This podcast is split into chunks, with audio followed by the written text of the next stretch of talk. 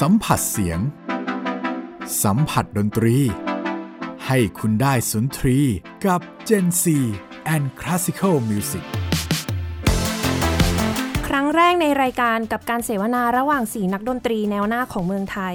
ใน Gen C and Classical Music กับมุกนัฐถาควรขจร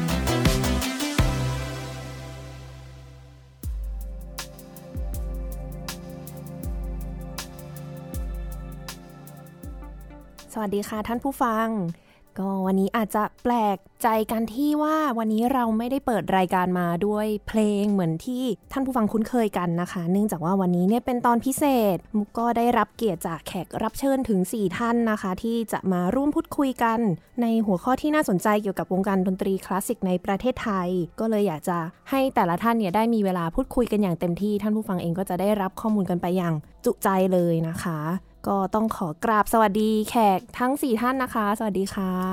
ต้องบอกว่าทั้ง 4 ท่านเนี่ยเป็นแขกรับเชิญที่เคยมาออกรายการกันหมดแล้วนะคะ ถ้าเกิดว่าท่านผู้ฟังเคยได้มีโอกาสฟังก็น่าจะคุ้นเคยกันอยู่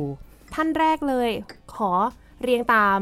ไม่ใช่แบบอายุนะคะ เป็นอาวุโสว่าใครมาออกรายการท่านแรกดีกว่า เพราะฉะนั้นเนี่ยท่านแรกแน่นอน ก็ขอต้อนรับดรยศวณีสอนนะคะครับสวัสดีครับค่ะเป็นอาจารย์ประจำคณะศิลปกรรมศาสตร์จุฬาลงกรณ์มหาวิทยาลัย แล้วก็เป็นนักคลาริเนตประจำวง Royal Bangkok Symphony Orchestra ค่ะอาจารย์ยศเคยมาออกรายการไป 2 ตอนครับผมเป็นตอนที่ 4 เกี่ยวกับวูดบิน เครื่องเป่าลมไม้ แล้วก็ตอนที่ 48 ที่มาอ่าเล่าเรื่องของนักประพันธ์แอรอนคอปแลนด์ครับผมค่ะ ก็ท่านที่2นะคะ ดรพมรพันธ์โกมลพมรอาจารย์จิ๊บค่ะ เอ้ยอาจารย์กิฟต์อ่าอาจารย์กิฟต์สวัสดีสวัสค่ะดีค่ะ แต่ละชื่อคล้ายๆกันหลายท่านใช่ไหมคะค่ะอาจารย์กิฟต์นะคะ อาจารย์ประจำสาขาวิชาอำนวยเพลง และรวมวงใหญ่ วิทยาลัยดุริยางคศิลป์มหาวิทยาลัยมหิดลค่ะค่ะ ก็อาจจะคุ้นเคยกับตอนที่ 26 ตอนวัทยากรหญิง ค่ะ นี่เท่มาก ออกไปตอนเดียวเสียดายไมสตราอ่าเนี่ยต้องมาอีกบ่อยๆนะใช่ไหมคะเนี่ยรอคอยนะคะ ค่ะ ท่านที่ 3 ท่านนี้นี่โหแบบโฟนอินมาก็คือโทรศัพท์มาจากทางบ้านเลยนะคะ ก็สวัสดีค่ะ อาจารย์กัลยาพงศธรอาจารย์จิ๊บค่ะสวัสดีค่ะค่ะ อาจารย์จิ๊บเป็นอาจารย์พิเศษจากสถาบันดนตรีกัลยาณิวัฒนา แล้วก็เป็นนักฟลุตประจำวง RBSO ค่ะ ก็อาจารย์จิ๊บนี่พิเศษเลยมาเคยมาตั้ง 3 ตอนเนี่ยเนาะตอนที่ 15 พูดถึง Chamber Music แล้วก็ตอนที่ 50 กับ 51 ที่พูดถึงตระกูลบาร์กนะคะ แล้วก็ท่านสุดท้ายอ่าเพิ่งจะมาออกรายการกันได้ไม่นานนี้เองนะคะหลุยปิยวัฒน์หลุยลาภประเสริฐค่ะ สวัสดีค่ะ สวัสดีครับ สวัสดีก็ครับหลุยนักประพันธ์เพลงนะคะ แล้วก็เป็นว่าที่ด็อกเตอร์ของที่ Cornell University สหรัฐอเมริกาใช่ค่ะ เป็นด็อกเตอร์ที่หน้าตาดีที่สุด ขอบคุณครับเยเข้มข้นนะคะเข้มข้นก็เพิ่งจะมาออกตอนอ่า EP ที่ 80 นะคะ เกี่ยวกับนักประพันธ์ไทยผู้ก้าวข้ามผ่านกฎเกณฑ์การแต่งเพลง โหชื่อตอน ต้องไปฟังแล้วแหละ เนี่ยแต่ละตอนต้องกลับไปย้อนฟังล้ำมากค่ะกว่าจะนัดมาได้นี่ ก็ใช้เวลาเนาะนัดเมื่อวานไม่ใช่เอาไม่ใช่ไม่เช้าเหรอเพราะว่าแบบแต่ละท่านมาจากคนละสถาบันกันหมดเลย เพราะฉะนั้นเวลาตารางงานต่างๆ เนี่ยก็จะไม่ค่อยตรงกัน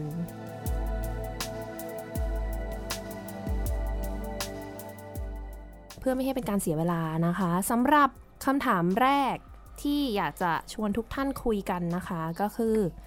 มุมมองของแต่ละท่านนะคะ ตลอดช่วงชีวิตที่ผ่านมาแน่นอนว่าแต่ละท่านเนี่ยก็มีอายุที่ไม่เท่ากันนะคะ ก็อยากจะทราบว่าแต่ละท่านเนี่ยมองว่าวงการดนตรีคลาสสิกในประเทศไทยในช่วงที่ผ่านมาตลอด เท่าที่เห็นมาเลยเนี่ย มันมีความเปลี่ยนแปลงไปมากน้อยแค่ไหนไปในทางที่ดีขึ้น หรืออาจจะแย่ลงก็ได้ เราเริ่มจาก อาจารย์ยศเลยแล้วกันนะคะ ท่านแรก ได้ครับ ก็ค่ะผมน่าจะอยู่มานานสุดนะครับ จริงๆ ผมว่าวงการดนตรีคลาสสิกบ้านเราเนี่ยก็มีความเขาเรียกว่าวิวัฒนาการนะครับ แล้วก็มีความเจริญขึ้นนะครับเพียงแต่ว่าก็ถ้าถ้าผมผมมองไปทีละด้านแล้วกันผมว่าเรื่องด้านการศึกษาเนี่ยเราเรามีการพัฒนาขึ้นดีขึ้นแน่นอนครับค่ะเพราะว่า เพราะว่าเรามีบุคลากรที่เอ่อสำเร็จการศึกษาจากต่างประเทศ ซึ่งมีความเชี่ยวชาญสูงนะครับแล้วก็มีเครือข่ายระดับเอ่อนานาชาตินะครับเข้ามาอย่างเช่นอาจารย์ที่นั่งอยู่ตรงเนี้ยแต่ละคนก็แต่ละคนก็เป็นหนึ่งในตองอูทั้งนั้นแหละก็คือตองอูตองอูเอ๊ะไม่ดีนะต้องต้องในเมืองไทยนะในประเทศในประในในโลกนะครับคือคือทุกคนก็ก็มีเอ่อเขาเรียกว่ามีความสามารถ แล้วก็มีลูกศิษย์ลูกหา หรือว่าแนวทางในการผลักดันดนตรีคลาสสิกไปให้มันเป็น ไปในระดับที่ดีขึ้นสูงขึ้นอะไรนั่นนะฮะ สิ่งที่ผมผมก็คิดว่านักดนตรีรุ่นใหม่มีความมีความสามารถมากขึ้นเยอะนะครับ ทั้งทุกด้านเลยไม่ว่าจะการประพันธ์เพลง การอ่าแสดงดนตรีอ่าดนตรีวิทยาอะไรเงี้ยครับมันก็มันจริง ๆ มันก็เป็นการพัฒนาเป็นเงาตามตัว ซึ่งจริง ๆ เราบอกว่าเราพัฒนาแต่ว่าอย่าลืมว่าประเทศรอบๆ เราเขาก็พัฒนาด้วยเหมือนกันนะครับอันนี้เราจะต้องเป็นโจทย์ต่อไปว่าถึงเราพัฒนาเนี่ยแต่ว่าเราสามารถจะแข่งขันกับประเทศเพื่อนบ้านในไหมอาเซียน เอเชียนอะไรเงี้ยครับหรือแม้กระทั่งระดับโลก global อะไรเงี้ยครับก็อันนี้ก็อาจจะเป็นโจทย์ในอนาคตแต่ว่าถ้าถามผมอะว่าว่ามีการพัฒนาไหมมีการพัฒนาแน่นอนในทางที่ดีขึ้นในเรื่องของการศึกษานะครับแล้วก็มีการยอมรับมากขึ้นการอาชีพทางดนตรีเนี่ยไม่ใช่เต้นเต้นกินลำกินอีกต่อไปนะครับมันก็เป็นอะไรที่เห็นชัดเจนว่าสามารถประกอบอาชีพได้จริง สิ่งที่ผมเห็นว่าอาจจะอยู่คงที่จริง ๆ ผมว่าไม่ได้แย่ลงนะแต่อยู่คงที่ นั่นก็คือฐานคนดู ฐานคนฟัง ผู้ฟังเนี่ยจริงๆเขามีเขามีสิทธิ์มากขึ้นเขามีอิสระภาพในการฟังมากขึ้น เพราะว่าด้วยเทคโนโลยีมันเอ่อ disruption นะครับ ก็คือเรามี MP3 มีมีอะไรสตรีมมิ่งเนี่ย ซึ่งทุกคนสามารถฟังได้ง่ายขึ้น เพราะฉะนั้นไอ้ live music บางทีก็ก็ลำบากเหมือนกันในในเรื่องของการการเข้าไปหาคนดู เพราะว่าจริง ๆ ผมว่าดนตรีคลาสสิกอะมันมันมีมีอย่างหนึ่งก็คือว่าจริงๆไอ้ experience หรือว่าประสบการณ์เนี่ยมันสำคัญค่ะนะครับ แล้วก็เด็กรุ่นใหม่เนี่ยบางทีต่อให้เขามีความความรู้ความสามารถในเรื่องการเล่นเยอะ แต่เขามีอย่างหนึ่งที่ผมเห็นว่าเขามีความความกระตือรือร้นลดน้อยถอยลงอย่างเห็นได้ชัดก็คือเรื่องการไปดูคอนเสิร์ตอ่าสดๆไปดูที่คอนเสิร์ตฮอลล์ไปดูว่าอ่ามันมีบรรยากาศหรือมัน มันมีเสียงอย่างไรมันอะไรอย่างเงี้ยฮะอย่างเวลาผมสอนเด็กๆเนี่ยเวลาผมบอกอ่าเนี่ยเนี่ยไปดูคอนเสิร์ตกันเนี่ยเขามีความกระตือรือร้นน้อยกว่าสมัยผมเยอะเลย แม้แม้ว่าสมัยเราเนี่ยนะคอนเสิร์ตมันน้อยกว่านี้นะครับสมัยนี้คอนเสิร์ตเยอะมากๆนะครับกลายเป็นว่าบางทีเขาไม่ยอมไปแล้วเขาก็จะนั่งฟังแต่ในไอเครื่องมือสื่อสารเขาเนี่ยซึ่งจริงๆแล้วถ้าในทางเสียงนะฮะผมว่ามัน มันมันไม่ถึง เพราะว่ามันจริง ๆ เสียงที่มันมันอยู่ในโทรศัพท์เลยพวกนี้มันเป็นมันถูก compress ไว้หมดแล้วนะครับ ทีนี้ถ้าผมก็เลยคิดว่าไอ้การที่ส่วนหนึ่งที่ดนตรีคลาสสิกมันยังพัฒนาได้ไม่เต็มที่ก็เพราะว่าบางทีเด็กเขาอาจจะมีประสบการณ์เสียงได้มากไม่พออะนะครับแล้วก็ความกระตือรือร้นในการในเรื่องของการมีส่วนร่วมในคอนเสิร์ตเนี่ยน้อยลง เพราะฉะนั้นมันมันเป็นปัจจัยหลักของเขาเลยนะมันเป็นสิ่งที่เขาจะต้องประกอบอาชีพเนี่ยซึ่งตัวเขาอะไม่ทำตัวให้ให้มีส่วนร่วมในส่วนนี้มากขึ้นเนี่ยมันก็เลยทำให้วงวงการคลาสสิกเนี่ยในเรื่องคนดูเนี่ยจะลำบากอะเดี๋ยวผมจะพูดมากไปนะครับ จริงๆจริงๆอยากอยากแทรกเอ่อเสริมอาจารย์ยศนิดนึงค่ะ พอดีครับพออาจารย์ยศพูดก็เลยเอ๊ะมองย้อนกลับไปแบบตัวเองตอน 15 ปีที่แล้ว เหมือนกันเล็กน้อยว่าโหยกว่าเราจะได้แบบ หาฟัง recording ดีๆ เราต้องเข้าไปห้องสมุดใช่เพื่อที่จะแบบใช่ใช่เป็นแผ่น CD-ROM อะแต่แผ่นซีดีแพงมากซีเลยดีค่ะอาจารย์ใช่แล้วก็แบบร้านโหเก็บตังค์แบบอาจจะแบบปีหนึ่งมั้งซื้อได้แค่ไม่กี่ใช่แผ่นครับแบบแพกว่าจะงหามากได้เครื่องเล่นก็แพงใช่แล้วเวลาเครื่องเล่นนี่ตลกมากครับคือต้องนั่งตัวนิ่งๆครับเพราะว่ามันเดี๋ยวมันจะสกิปใช่อ้าวจริงเหรอคะมีแบบนี้ด้วยอ้าวเหรยัองไม่ทันนะฮะไม่ทันเคยไปแบบฟังเออเป็นแบบเดโมอะค่ะใช่อาจารย์ใช่แบบต้องแบบเหมือนแบบ เหมือนหยิบฟังทีละอันทีละแผ่นยืนฟังอะไรอย่างเงี้ย คือโอ้กว่าจะแบบซื้อแผ่นหนึ่งคิดนาใช่นอะไรอย่างเงี้ครัยบค่ะ คือนอกจากมันมันไม่ได้มีให้เลือกมากขนาดปัจจุบันอะนะใช่ค่ะมันก็มันก็เขาเรียกว่ามันเราก็ไม่มีสตุ้งสตังค์จะซื้อด้วยมันแพงมากนะครับค่ะแผ่นที่มาจากต่างประเทศอย่างแผ่นที่มาจากญี่ปุ่นนี่จะแพงมากๆ แผ่นละพันสองร้อยบาทอย่างเงี้ยครับโอ้เด็กนักเรียนจะไปราคาซื้อมากยักงว่าไงนี้แต่ 15 ปีที่แล้ว ใช่มันเมื่อก่อนมีค่ข้าง Tower แพง Record อะไรเงี้ยค่ะอ่า ไม่ทันกันแล้วทันผมนะอ้าวเดี๋ยวนะ ถ้าเขาทันมุกก็ต้องทันสิใช่ไหมคะเหมือนเหมือนเมื่อก่อนถ้าอยากไปดูคอนเสิร์ตดีๆบางทีต้องบินไปแบบสิงคโปร์ใช่ใช่ไปฮ่องกงแบบจองตั๋วข้ามใช่แบบปีผนะมคะยังจำได้เลยมีประสบการณ์ที่ผมแบบว่าผมพลาดที่จะติดเข้าไปเล่นในเอ่อแคมป์ดนตรีเนี่ยเพราะว่าผมยอมที่จะไปดูผมเสียเงินไปดูนะ ผมต้องบินจากเมืองไทยไปไปที่ฮ่องกงเพื่อไปดูคอนเสิร์ตอ่าเป็นไอดอลประจำดวงใจผมเนี่ยซาบินไมเยอร์เนี่ยโอ้ แต่ว่าพอผมไปปุ๊บเนี่ยผมพลาดการ audition ที่เมืองไทย แล้วผมก็ผมก็พลาดการไปแคมป์ปีนั้นเลย แต่ผมยอมนเพต้องราะว่ามีเหตุผลค่ะอาจารในย์มันในต้องมีเหตุผลชีวิตเนี้ยจะได้ดูสักกี่ครั้งอะไรเงี้ยนี่แหละครับมันต้องแลกมันต้องแลกมันมีเหตุผลของมันค่ะอาจารย์ใช่ค่ะมาที่อาจารย์กิฟบ้างดีกว่าอาจารย์กิฟค่ะมีนอกจากที่เสริมอาจารย์ยศไปเมื่อสักครู่แล้วค่ะก็อะถ้าเกิดว่าลองลองพยายามมองมองให้เป็นแบบเออเป็นช่วงเวลานะคะ ถ้าเกิดสมมติว่ามองเป็นแบบ ช่วงเวลาละ 5 ปีกันล้วกันเนาะถ้าเกิดว่ากลับย้อนกลับไปตัวเองตอนเข้ามาเรียนปริญญาตรีก็สัก 15 ปีที่แล้วอย่างเงี้ยคือในในช่วงยุคนั้นถ้าเกิดแบบมองย้อนแบบทำให้ชินกลับไปเนี่ยตอนนั้นเนี่ยมันมันแทบจะแบบว่าหา คือตอนนั้นจำได้ว่าอย่างในกลุ่มเครื่องบรัสเนี่ยเออดับเบิลทังกิ้งเนี่ยอย่างเพิ่งแบบเข้ามาใหม่ ๆ ไม่นานมาก คืออาจจะมีแค่บางโรงเรียนที่แบบว่ารู้เทคนิคการเล่นเครื่องแบบ โดยแบบละเอียดอะน้อยมากค่ะอ๋อคือเป็นแบบเทคนิคเลยที่แบบว่าใช่จริง ๆ ปัจจุบันนี้ใคร ๆก็ทำใช่ตอนนี้กลายเป็นโอ้เดี๋ยวนี้โอ้เริ่มต้นปีเดียวเด็ก ๆ แบบจับเครื่องก็อีกสักแบบ2ปีอย่างเงี้ยค่ะ ก็เริ่มทำเทคนิคที่มันเริ่มแบบซับซ้อนได้แล้วค่ะถ้าเป็นสมัยก่อนนี่โอ้ยกว่าจะแบบมีความรู้ต้องแบบดันด้นไปหาอาจารย์คนนี้อะไรอย่างเงี้ยค่ะเพื่อที่จะสอนแต่เดี๋ยวนี้เนี่ยคือมันจะมีระบบแบบแบบแบบเหมือนกับแบบครูวงโย หรือว่ารุ่นพี่เนี่ย ตอนเนี้ยคือทั่วแบบ เกือบทั้งประเทศนะ แบบมีความรู้พื้นฐานที่แบบค่อนข้างจะอ่อมสูงแล้วอะนะคะ ถ้าเกิดเพียงพอเทียบเนอะใช่ถ้าเทียบกลับไปแบบ 15 ปีที่แล้วอะไรอย่างเงี้ยเนาะแล้วก็ก็เลยมองเห็นเพราะอย่างที่อาจารย์ยศพูดเลยว่า เริ่มมีเอ่อบุคคลที่ไปเรียนต่างประเทศ แล้วก็เริ่มกลับมาเนี่ยน่าจะเป็นช่วงแต่15 ปีที่แล้วเนี่ย พอเริ่มทยอยกันกลับมาเรื่อยๆเนี่ยมันเลยทำให้ช่วงแบบ 15 ปีที่แล้วในช่วง 5 ปีเนี่ยหรือ 10 ปีที่แล้วเนี่ยมันเป็นช่วงเวลาที่มันก้าวกระโดด รู้สึกว่าวงการดนตรีจะแบบก้าวกระโดดมาก นักเรียนที่แบบเรียนดนตรีเนี่ยก็เหมือนมีจำนวนที่ค่อนข้างมากมีการแข่งขันสูง ในการเข้าไปเรียนแบบสถาบันที่แบบว่ามีชื่อเสียงของแบบในประเทศอะไรเงี้ยหรือว่าแบบสอบชิงทุนเพื่อไปเรียนที่แบบฮ่องกงหรืออะไรอย่างเงี้ยคือตอนนั้นเหมือนมันค่อนข้างเป็นอะไรที่แบบ คือตื่นเต้นกันมากในการที่จะแบบ ไปแต่ละที่อะไรอย่างเงี้ยค่ะค่ะเรียนแต่ละที่ แต่ว่าถ้าเกิดมองอย่างที่อาจารย์ยศพูดเลยว่า ถ้าเกิดย้อนกลับไปในช่วงสิบปีมันเหมือนมันชะลอตัวอยู่ ประมาณหนึ่งคือมันมันพัฒนาก็จริงแต่ว่าลักษณะของกราฟมันแบบค่อนข้างแบบเป็นแนวนอนมากขึ้น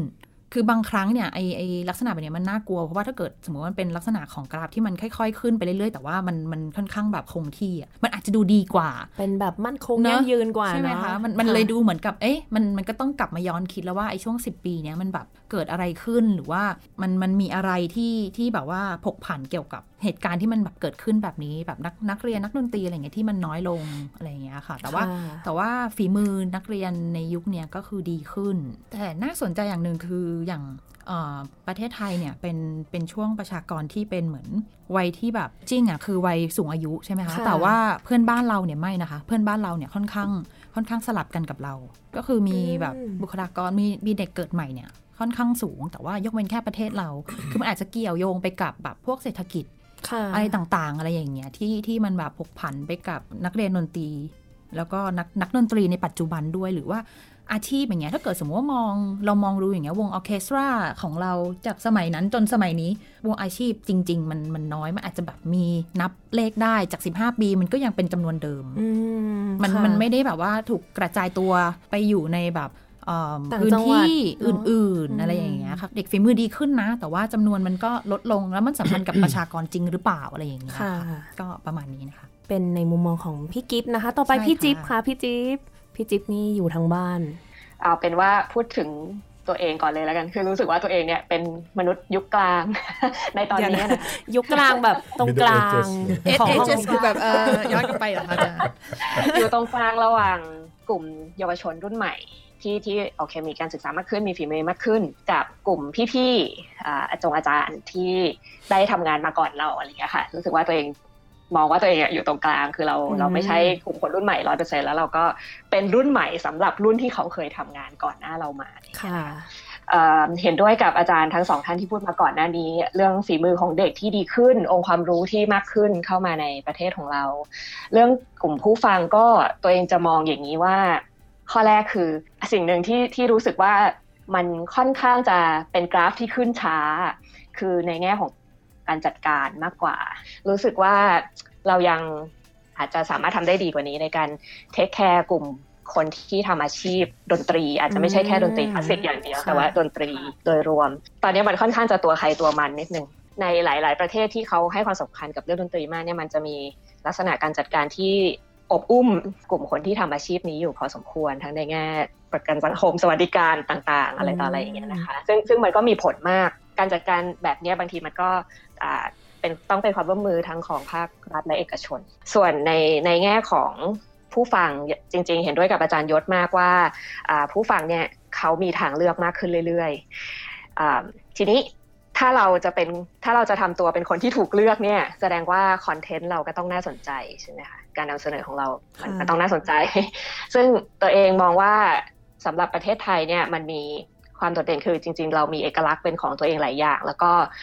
การผสานวัฒนธรรม คือเหมือนกับว่าสำเนียงของไทยเนี่ยเข้ากับดนตรีคลาสสิกเนี่ยจะเป็นส่วนช่วย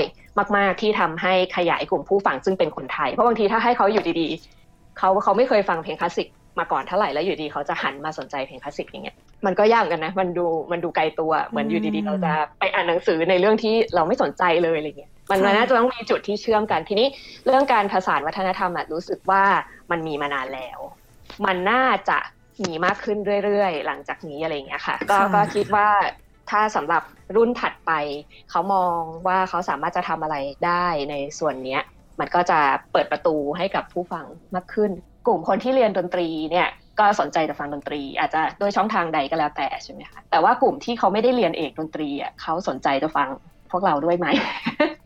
ซึ่งอันเนี้ยถ้าให้พูดจริงจะจะชอบจะจะนึกถึงญี่ปุ่นนะคะว่าเขาสามารถจะให้การศึกษาพื้นฐานการศึกษาทั่วไปกับทุกๆ คนเนี่ยโดยที่มีดนตรีเป็นส่วนประกอบอยู่ด้วยค่อนข้างจริงจัง มันน่าจะทำให้เขามี appreciation คือมีความ นิยมดนตรีในเวลาที่เขาโตขึ้นมา แล้วมันก็ดนตรีมันเป็นเรื่องดีเราทุกคนเรารู้ว่าดนตรีเป็นเรื่องเป็นพาร์ทที่ดีของการเติบโตของมนุษย์ ก็คิดว่าถ้าการส่งเสริมเรื่องการศึกษาพื้นฐาน ใส่เรื่องดนตรีเข้าไปได้มากขึ้นอะไรเงี้ยมันก็อาจจะเป็นการขยายฐานผู้ฟังด้วยในระยะยาวมาก พี่จิ๊บเหมือนตอบคำถามที่เดี๋ยวมุกจะถามหลังจากนี้ไปด้วยเลยอ๋อเดี๋ยวเดี๋ยวมีให้ขยายเพิ่มเติมหลังจากนี้อีกทีหนึ่งค่ะ ความคิดของพี่จิ๊บนะคะ มาถึงอีกท่านหนึ่งอ้าวแบบไปแบบไวๆเดี๋ยววันนี้เราจะมีคำถามอีกนะคะ อาจารย์หลุยครับผมค่ะในฐานะที่น่าจะมีช่วงชีวิตสั้นที่สุดในไม่ไม่ค่อยดีฟังแล้วมันดูไม่ใช่แปลกๆหมายถึงว่าแบบที่ผ่านมา แต่เดี๋ยวจะไปต่อได้ครับคือคือจริงๆเอ่อเอ่อบทสนทนาเมื่อสักครู่นี้เอ่อค่อนข้างค่อนข้างน่าสนใจมากเพราะว่าคีย์เวิร์ดมันเยอะมากคือเนี่ยเมื่อกี้ผมนั่งจดอยู่นะครับผมขอพูดในมุมมองของ บุคคลไทยหลังพี่จิ๊บละกันนะครับผมคือผมมองมองในมุมที่ว่าผมเเกิดมาเนี่ยผมจริงๆผมเริ่มดนตรีช้านะครับผมเริ่มแค่เหมือนออยู่ในวงโยแล้วก็ไม่ได้สนใจอะไร พออยากจะเข้ามาเรียนอุดมศึกษาเนี่ยเราก็เริ่มสนใจในการแต่งเพลงใช่ไหมครับเราก็เรียนดนตรีตั้งแต่ ตั้งแต่โมซาร์ทเบโธเฟนบาร์ท็อกใช่ไหมครับ ยันลิเกตี้หรือว่าอะไรก็แล้วแต่ที่มันเป็น mainstream ของ classical contemporary มาเรื่อยๆนะครับคราวนี้ใน keyword ที่เราคุยกันเมื่อกี้ครับ มันมันมีเรื่องสำคัญมากอย่างเช่นเรื่องของ history ของอประวัติศาสตร์นะครับวงการดนตรีของประเทศไทยนะครับการศึกษา education นะครับ ความเป็นมืออาชีพ profession แล้วก็ในจะเรื่องการของออฐานคนดูแฟนคลับ แล้วก็วัฒนธรรมความเข้าใจคือ คือตอนนี้มันมันมีเศษเสี้ยวของออวัฒนธรรมทุกอย่างเนี่ยมันมันแตกกระจายอยู่นะครับคราวนี้ผมมองว่าเอ่อเห็นด้วยนะครับกับอาจารย์ยศ แล้วก็อาจารย์ทุกท่านที่บอกว่ากราฟเนี่ยในช่วง 10 ปีที่ผ่านมาผมอยู่ในช่วง 10 ปีนี้พอดีคือมันไม่ได้มันไม่ได้สูงขึ้นขนาดนั้น จริง ๆ แล้วผมว่าปัญหาของมันคือเศรษฐกิจ สมมุติว่าถ้าพูดถึงเรื่องญี่ปุ่นอย่างเงี้ยครับเเศรษฐกิจเขาค่อนข้างจะแข็งแรงกว่านะครับ คือการที่เขาสามารถประกอบอวิชาดนตรีในซิลิบัสถูกไหมครับในในการศึกษาได้ เพราะว่าขอโทษนะฮะเเรายังไม่มีคอมโพเซอร์คนไทยในช่วง 1950 ถูกไหมครับ แต่ว่าญี่ปุ่นก่อน 1950 คือมีแล้วนะครับ ไม่ไม่ว่าจะเศรษฐกิจไม่จำเป็นต้องเป็นคอมโพเซอร์ก็ได้แต่ว่านักดนตรี ก็เพียบไปแล้วตั้งแต่ช่วงนั้นถูกไหมครับเขามีวิทยาการมาก่อน เพราะฉะนั้นเอาพูดจริง ๆ คือเรากำลังตามหลังเขาอยู่เป็นหลาย period ถ้าเรารวบรวมเรื่องของทั้งวัฒนธรรมด้วยทั้งเศรษฐกิจด้วยคือเราเศรษฐกิจของเราเป็นอะไรครับ เราปลูกข้าวหมายถึงว่าหมายถึงว่าพูดเกษตรกรใช่ไหมครับ มันยังไม่ได้สอดคล้องกับความเข้าใจของของคนหมู่มาก คราวนี้เนี่ยเอ่อในเรื่องของออเดียนในเรื่องของผู้ชมเนี่ยสำสำหรับผมนะผมผมมองว่าเรากำลังเอาใจผู้คนมากเกินไปจนจนเราไม่ได้เราไม่ได้คิดว่าเราอยากจะทำอะไรให้ให้ให้ตัวเราเองมากกว่าเอ่ออย่างที่พี่จิ๊บบอกว่าถ้าเรามีคอนเทนต์เอ่อ ที่เกี่ยวกับดนตรี คือสำหรับผมเนี่ยในวงการในประเทศเนี่ยแล้วก็ความคิดของคนหมู่มากเนี่ยคำว่าดนตรีคลาสสิกเนี่ยมันรวมหลายอย่างมาก มันรวมไม่ว่าจะเป็นคนที่เล่นเครื่องเป่าใช่ไหมครับ คนที่เล่นเครื่องสาย คนที่เล่นเครื่องที่เกี่ยวกับออเคสตราอะไรอย่างเงี้ยครับ คือมันจะมันจะมันจะมุมมองของคนทั่วไปเนี่ยเขาจะมองว่าอันนี้คือคลาสสิกถูกไหมครับ แม้กระทั่งดนตรีสมัยใหม่ก็ยังเรียกคลาสสิกสมัยใหม่เลย เพราะฉะนั้นก็คือถ้าเราสามารถเปลี่ยนรูปแบบการนำเสนอ อย่างเช่นหลาย ๆ วงก็เหมือนมีการเล่นเพลงสมัยใหม่มาขึ้นเพลงป๊อปใช่ไหมครับเพลงอะไรที่สามารถดึงแขกดึงอะไรได้ แต่คราวนี้ก็ยังอยากให้ยังอยากให้คิดอยู่ว่าสิ่งที่เราทำอยู่มันคืออะไรกันแน่นะครับคืออย่าอย่ามุ่งไปเน้นว่า เอ้ย เราอยากให้คนฟังดนตรีคลาสสิกมากขึ้น แต่จริง ๆ แล้วเขาอาจจะไม่ได้เกิดมาในช่วงที่อยากจะเข้าใจก็ได้ คือเขาอาจจะมีเขาจะมีความชอบที่ไม่เหมือนกับเราก็ได้ คราวนี้ผมว่าเราเรามันต้อง balance ให้ดีในในเรื่องของความเป็นมืออาชีพ ก็คือเหมือนกับความรู้องค์ความรู้ในเรื่องของดนตรีกับความเข้าใจของของ community ของชุมชน 10 ปีที่ผ่านมาของผมเนี่ยผมเห็นมุมมองของอนักดนตรีไทยหลาย ๆ คนนะครับนักจัดการดนตรีไทยหลาย ๆ คนที่ที่พยายามตีแผ่เรื่องของอพยายาม balance นะครับในเรื่องของเศรษฐกิจ ชุมชนแล้วก็วัฒนธรรมให้มันมากขึ้น เพราะฉะนั้นผมมองว่าก็คงอาจจะลองจะพูดในกัน session ต่อไปละกันว่าเราจะทำยังไงดีช่วยกันแก้กันแก้ไขปัญหายังไงดี เรื่องเล่านักดนตรี ก็มันเป็นเรื่องของธรรมดาของนักปี่นะครับอย่างนักคลาริเน็ตเนี่ยเขาก็จะมีเล่นคลาริเน็ตสองคีย์ใช่ไหม B flat กับ A ผมก็จัดเลยครับ ไม่ได้ดูตามม้าตาเรือนะครับคว้าคลาริเน็ตขึ้นมาเลยครับ แล้วก็เล่น Rhapsody in Blue นะครับขึ้นมานะครับขึ้นมาคุ้นๆนะคะเนี่ยเราก็เล่นมาสักพักหนึ่งเพราะมันจะเล่นโซโล่สักพักหนึ่งคนเดียวนะฮะ แล้วก็โอ้ย happy เออเล่นดีนะอะไรเงี้ยพอเท่านั้นแหละครับ พอสักพักวงเข้ามาวงเขาล้มระเนระนาดเลยครับเพราะอะไรฮะเพราะผมหยิบคลาริเน็ตผิดคีย์ครับ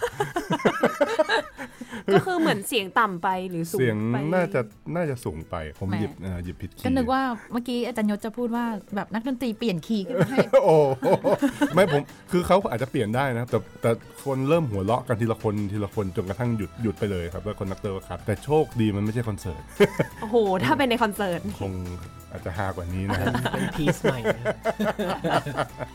หมดแล้ว กลับมาที่ปัจจุบันกันบ้างนะ ตอนนี้ที่เรามีปัญหาสถานการณ์โควิด -19 แน่นอนว่าเมื่ออปีที่แล้วเนี่ยมีตอนหนึ่งที่มุกได้สัมภาษณ์ก็คือส่งคำถามไปหานักดนตรีหลาย ๆ ท่านว่าเป็นยังไงบ้างกับสถานการณ์โควิดนะคะณนะตอนนั้นเมื่อหนึ่งปีที่แล้ว ผ่านมาแล้วหนึ่งปี เราอยู่กับโควิดมาครบหนึ่งปีพอดีเลย เป็น เรื่องที่น่าเศร้าแน่นอน แต่ว่าคิดว่าก็คงจะมีเรื่องอะไรที่แน่นอนว่าพัฒนาไปบ้าง ก็เลยอยากจะถามแต่ละท่านว่านักดนตรีเนี่ยมีวิธีการปรับตัวอย่างไรบ้างคะตลอดหนึ่งปีที่ผ่านมา มันมีอะไรที่เปลี่ยนแปลงไปทั้งในด้านที่ดีขึ้นแล้วก็ไม่ดี มีใครแบบสนใจตอบก่อนอะไรอย่างนี้ได้เลยนะคะ ผมตอบก่อนดีกว่าครับอ๋อได้เลย ไม่ต้องเหนื่อยตอบทีหลัง ไม่รู้จะตอบอะไร เนี่ยตอบเขาตอบทีหลังเขาจดนู่นจดนี่ได้นะ ต้องให้คนเก่งตอบหลังสุดโอ้ยเก่งทุกคนโอ้มุมมองผมแล้วกันเนาะเพราะผมพอดีผมเปลี่ยนงานช่วงโควิดมาพอดีเลยเปลี่ยนมาอะไรก็จริง ๆ ไม่เกี่ยวกับไม่เกี่ยวกับสถาบันการศึกษานะครับ คือผมจะมองนี้ละกันผมมองในฐานะนักการนักการศึกษาละกันเพราะผมเป็นครูนะฮะก็ผมคิดว่ามันมีการปรับตัวอย่างเยอะเลยนะฮะในในในวิธีการเรียนการสอนของดนตรีนะครับ ผมคิดว่าพวกครูดนตรีเนี่ยพยายามกันหัวหกก้นขิดเลย อยากใช้คำว่าอย่างนี้ คืออย่างพวกเราเนี่ยอย่างก็นึงถือว่าเป็น new generation นะครับไอ้เรื่องเทคโนโลยีเนี่ยเราก็พอเข้าใจกันได้ เราเราสามารถปรับตัวได้พอสมควร เพราะเราก็เราก็ต้องประมาณหนึ่งนะครับไอ้ที่ผ่านการเรียนการรู้การเรียนรู้มาเนี่ยมันใช้เทคโนโลยีอยู่แล้ว ซึ่ง เทคโควิดเนี่ยมันเป็น disruption ขนาดมาฮือมา ซึ่งสิ่งที่มันลอยขึ้นมาอย่างโดดเด่น อย่างเห็นได้ชัดก็คือเทคโนโลยีนะครับ ก็คือว่าทุกคนพยายามใช้เทคโนโลยีเพื่อจะสกัดกั้นอะไรบางอย่างที่โควิดทำให้เราไม่สามารถทำได้ โดยเฉพาะดนตรีเนี่ยมันเป็นมันเป็นศิลปะที่ที่เกี่ยวข้องกับการการติดต่อสื่อสารสังคม อะไรก็แล้ว แต่ มันไม่ใช่แค่การติดต่อสื่อสารอย่างเราโทรศัพท์หากัน เราไลน์หากัน เรา Facebook หากันไม่ใช่ มันเป็นการ ติดต่อสื่อสารซึ่งหน้า อะไรเงี้ยมันเป็นประสบการณ์ของมนุษย์อะครับ มันเป็นเรื่องของมนุษย์ เพราะฉะนั้นไอการที่เราขาดความปฏิสัมพันธ์ระหว่างมนุษย์ด้วยกันเนี่ยไอการเรียนการสอนดนตรีเนี่ยมันมีมิติหนึ่งที่มันหายไปเลย แล้วซึ่งเด็กเนี่ยผมน่าผมอยากจะเสียใจกับเด็กที่ที่เขาต้องเรียนจบในช่วงนี้อะไรเงี้ยคือมันผมใช้คำว่าเขาถูกปล้น ถูกปล้นประสบการณ์ในชีวิตบางอย่าง ซึ่งเขาอาจจะไม่มีประสบการณ์แบบนี้อีกแล้ว เพราะว่า เราก็รู้กันอยู่ว่าในฐานะครูอาจารย์ในมหาวิทยาลัยเนี่ยคือผมว่ามันมันไม่ได้เป็นเพราะอาชีพเดียวนะครับอาชีพดนตรีที่ว่าเขาเรียนดนตรีแล้วเขาจะต้องจบไปทำงานดนตรี จริง ๆ ดนตรีให้คุณอะไรมากกว่านั้นนะครับแต่เดี๋ยวเรามาคุยกันว่าดนตรีทำอะไรได้บ้างนะฮะเวลาผมเจอนักเรียนเนี่ยผมไม่ค่อยผมไม่ค่อยจะมายเท่าไหร่ถ้าเกิดนักเรียนเขาไม่ได้เก่งไม่อะไร แต่ว่าผมมายตรง attitude เขานะครับผมผมอยากจะให้เขามีความรู้สึก มีความผลักดันตัวต้องการผลักดันตัวเอง ต้องการผลักดันตัวเองมีความเป็นเลิศ และช่วงปีสุดท้ายของการเรียนเนี่ย คือผมอยากจะให้เขาแสดงถึงว่าเขาอะสามารถเป็นเลิศได้ตามความสามารถที่เขาตามกำลังความสามารถที่เขาใส่เข้ามาอะไรเงี้ยฮะคือแล้วพอช่วงโควิดมาเนี่ยเด็กหลายคนเนี่ยกำลังอยู่ในช่วงที่ต้องทำคอนเสิร์ตทำโปรเจกต์จะจบอะไรเงี้ยมันไม่ได้แสดงแสดงแล้วมันก็เขาก็ มีอ่าแน่นอนเราก็พูดว่าเอ้ยมันก็มีวิธีนำเสนอนะ ผ่านอ่าทำคอนเสิร์ตแล้วก็ไม่มีคนดู แล้วก็อ่าสตรีมมิ่งผ่าน YouTube ผ่านอะไรก็ว่าไป แล้วก็หาให้แต่แต่อย่าลืมนะครับ มันดนตรีมันไม่ได้มันไม่ได้จบสมบูรณ์แบบนั้นนะฮะใช่ไหมฮะมันขาดมันขาดความติดต่อสื่อสารกันระหว่างผู้ชมผู้ฟังผู้เล่นอะไรเงี้ยฮะค่ะไอ้ตรงเนี้ยมันมัน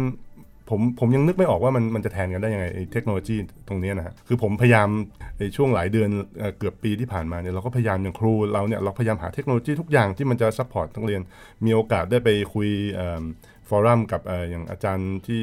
เป็นนักคลาริเนตระดับโลกอะไรเงี้ยเขาก็พยายามทุกอย่างทุกวิธีทางที่จะสอนนักเรียนเขาได้ แต่ว่าอย่างที่เมื่อกี้ผมพูดพูดกันขำๆว่าพอมันมีโควิดปุ๊บเนี่ยเราเห็นความเหลื่มล้ำทันทีเลยว่าอย่างประเทศเราเนี่ยเทคโนโลยีเราไม่ถึง ตัวอาจารย์เนี่ยมีหมดทุกอย่างอย่างผมเนี่ยโอ้โหจัดมาเต็มนะครับก็ทุกคนอาจารย์ทุกคนเหมือนแม้กระทั่งอาจารย์อ่าอาวุโสหลายท่านนะครับ ซึ่งเราไม่นึกไม่ฝันว่าท่านจะลงมาแบบศึกษาซูมมามาทำอะไรเงี้ยมาทำสตรีมมิ่งอะท่านก็ยอมครับ แต่กลับกันคือนักเรียนเนี่ยบางคนเขาก็ถือว่าเขาก็อะอันแรกก็คือเขาขาดจริง ๆเขาไม่มีเทคโนโลยี หรือว่าเขาไม่มีทุนทรัพย์อะไรเงี้ยฮะซึ่งบางมหาวิทยาลัยที่พอจะเกื้อหนุนได้ ก็อาจจะช่วยอย่างเช่น แจกซิมฟรี หรืออะไรก็แล้วแต่ซึ่งซึ่งเป็นเอื้อให้นักเรียนใช้แพลตฟอร์มบางแพลตฟอร์มได้แบบ unlimited อะไรเงี้ยฮะก็มีแต่บางมหาลัยก็ทำไม่ได้ถูกไหมฮะมันก็มันก็เลยเกิดเกิดความเหลื่อมล้ำกัน แล้วก็ผมคิดว่ามันไอตรงเนี้ยมันมันทำให้เราเห็นอะไรบางอย่าง แล้วก็ไออย่างที่ผมบอกว่าศาสตร์ของดนตรีเป็นมันเป็นเรื่องที่เกี่ยวกับมนุษย์ เพราะฉะนั้นเอ่อตรงเนี้ยยังแก้ปัญหาไม่ตกว่าจริง ๆ เทคโนโลยียังไม่สามารถจะจะมาจะ support ได้ร้อยเปอร์เซ็นต์แน่นอนมัน support ได้นะครับ แต่ว่า ผมก็ยังคิดว่ามันเพราะว่าเรารู้สึกมากๆ พอเราเริ่มเอ่อโคสถานการณ์ในประเทศดีขึ้น ในฐานะดนตรี พอเราได้มาเจอกันอีกครั้งหนึ่งอะมาเล่นดนตรีอะเรารู้สึกเหมือนแบบว่าเหมือนได้ฉีดวัคซีนแล้วอะครับคือแบบว่าโอ้ดีจังเลยได้เจอกันได้เล่นคอนเสิร์ตอะไรเงี้ยได้เห็นคนดูมาฟังเรามา พอเริ่มเลิกเลิกคอนเสิร์ตแล้วเขาก็มาคุยกับเราเอองู้นงี้เกี่ยวกับเพลงอะไรเงี้ยไอ้แต่เนี่ยพอพอมันอย่างเงี้ยตอนนี้โควิดขึ้นมาอีกรอบหนึ่งแล้วเนี่ยมันก็กลับมาเหมือนเดิมอีกแล้วแล้วก็เราก็รู้สึกว่า เออมัน จริงๆแล้วไอ้เทคโนโลยีที่เราเรามาคิดว่ามันมันช่วยเราได้ประมาณหนึ่งอะบางทีมันก็มันก็ยังมีหลายส่วนที่มันขาดหายไป แต่ว่าผมว่าเราเป็นเป็นสัตว์ที่ฉลาดที่สุดอยู่แล้ว ยังไงเราก็ปรับตัวได้นะครับ แล้วก็ในที่สุดเราก็จะปรับตัวได้แน่นอน เพียงแต่ว่าไอ้รูปแบบของดนตรีแล้วก็มันก็เป็นอย่างนี้ทุกสมัยอยู่แล้วครับ ไม่ว่าจะมีเหตุเหตุการณ์ทางการเมืองสงคราม หรือว่าอะไรก็แล้ว แต่รูปแบบดนตรีมันเปลี่ยนไปตามกระแสของสังคมอยู่แล้ว เพราะฉะนั้นจริงๆแล้วไอ้ที่เรามาบอกโควิดมันทำเรานู่นอย่างนี้จริงๆผมว่ามันมันคือการเปลี่ยนแปลงที่มันจะเกิดขึ้นอยู่แล้วเพียงแต่ว่าโควิดมามาเร่งปฏิกิริยาที่อาจจะจริงๆก็ต้องใช้เวลา 10 ปี แต่อันนี้จะใช้เวลาปีเดียว ทุกอย่างล้มระเนระนาดแล้วก็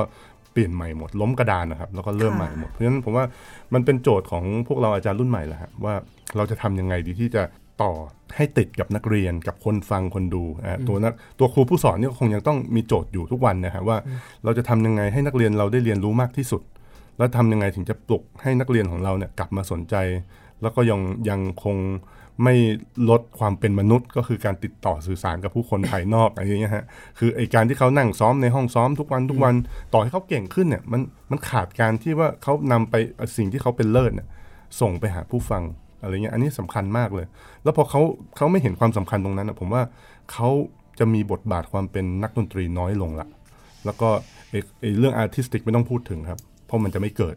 แต่ไอ้การหายไปเลยนะไอ้การที่เราไม่มีแรงบันดาลใจที่เราต้องอยากจะให้คนเห็นงานเราเนี่ย ผมว่าอันนี้น่ากลัวครับ คือผมไม่ได้บอกว่าทุกอย่างมันจะต้องต้องไปเจอกันซึ่งหน้าแต่ผมว่า ดนตรีเป็นเป็นศาสตร์อย่างหนึ่งเลยครับที่ว่าถ้าได้พบกันได้อะไรเงี้ยมันมันจะเพิ่มมูลค่าขึ้นหลายค่ะเท่าพี่กิฟไหมคะกิฟต่อเลยแล้วกันนะคะได้เพราะว่าจะได้เสริมอาจารย์ยศรู้สึกเสริมอาจารย์ยศตลอดเลยนะก็ค้านขอมันก็ได้ครับค่ะอ๋อนี่ได้อ่านได้มีมีคนรอคันยินยินดีนะคะก็ขอเสริมเรื่องเออการเอิ่มเรียนเทคโนโลยีของอาจารย์ยศที่อาจารย์ยศกล่าวมาแล้วเนี่ยก็คืออาจจะอยากเสริมนิดหน่อยว่าอย่างหนึ่งเมื่อก่อนเนี่ยถ้าเกิดว่า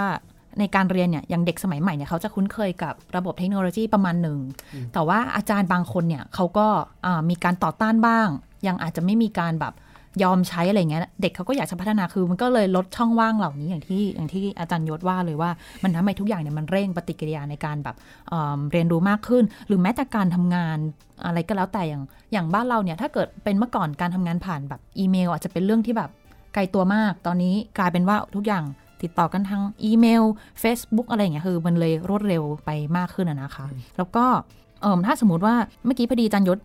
พูดเรื่องภาคการศึกษาไปซะเยอะแล้วนะคะ ก็อาจจะแบบอยากพูดลึกไปแค่หนึ่งเรื่องก็คือว่าบางทีเนี่ยเหมือนเหมือนกับว่าบางคนเนี่ยเขาจะมองการเรียนดนตรีเนี่ยเหมือนกับเหมือนเป็นเหมือนการเรียนบอกว่าทุกคนเหมือนวิชาดนตรีเนี่ยเรียนเรียนออนไลน์ได้จริง ๆ แล้วเนี่ยคือ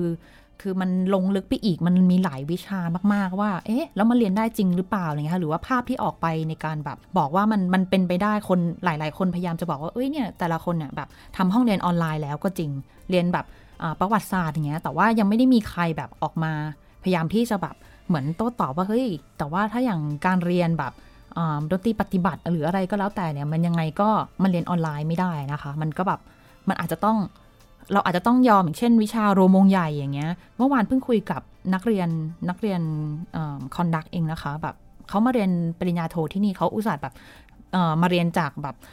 เชียงใหม่อะไรอย่างเงี้ย แล้วคือเขาดันมาในช่วงมาเรียนกับกิฟในช่วงที่มันเป็นโควิดเงี้ยเขาก็บอกว่าอย่างวิชาอะ ถ้าเต็มที่มันก็ช่วยช่วยเหลือกันได้ อย่างอย่างเรียน p r i v a t เครื่องเป่าเปียโนอะไรเงี้ยมันยังเป็นไปได้ แต่พอเรียน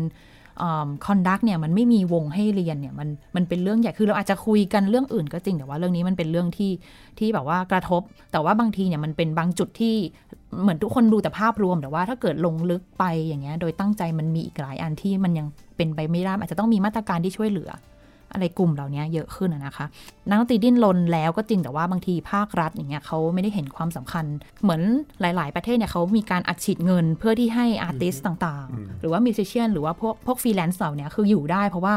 เพราะว่าเขารู้ว่ากลุ่มเหล่านี้เขาไม่ได้เขาไม่ได้ขายงานเพื่อที่จะแบบได้เงินกลับมา คือแต่ว่าเขาเขาสร้างผลงาน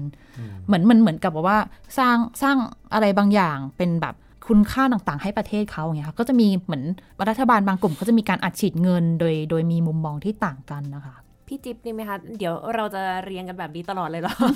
เราจะเรียนแบบ Russian roulette roulette นะครับเดี๋ยวเราเปลี่ยนเป็นอีกสักคำถามหน้าก็ดีไหมคะคำถามหน้าเดี๋ยวทอยลูกเต่าให้ค่ะอยากจะพูดถึง 2 เรื่องละกัน อย่างแรกคือตัวเองรู้สึกว่าจริงๆโควิด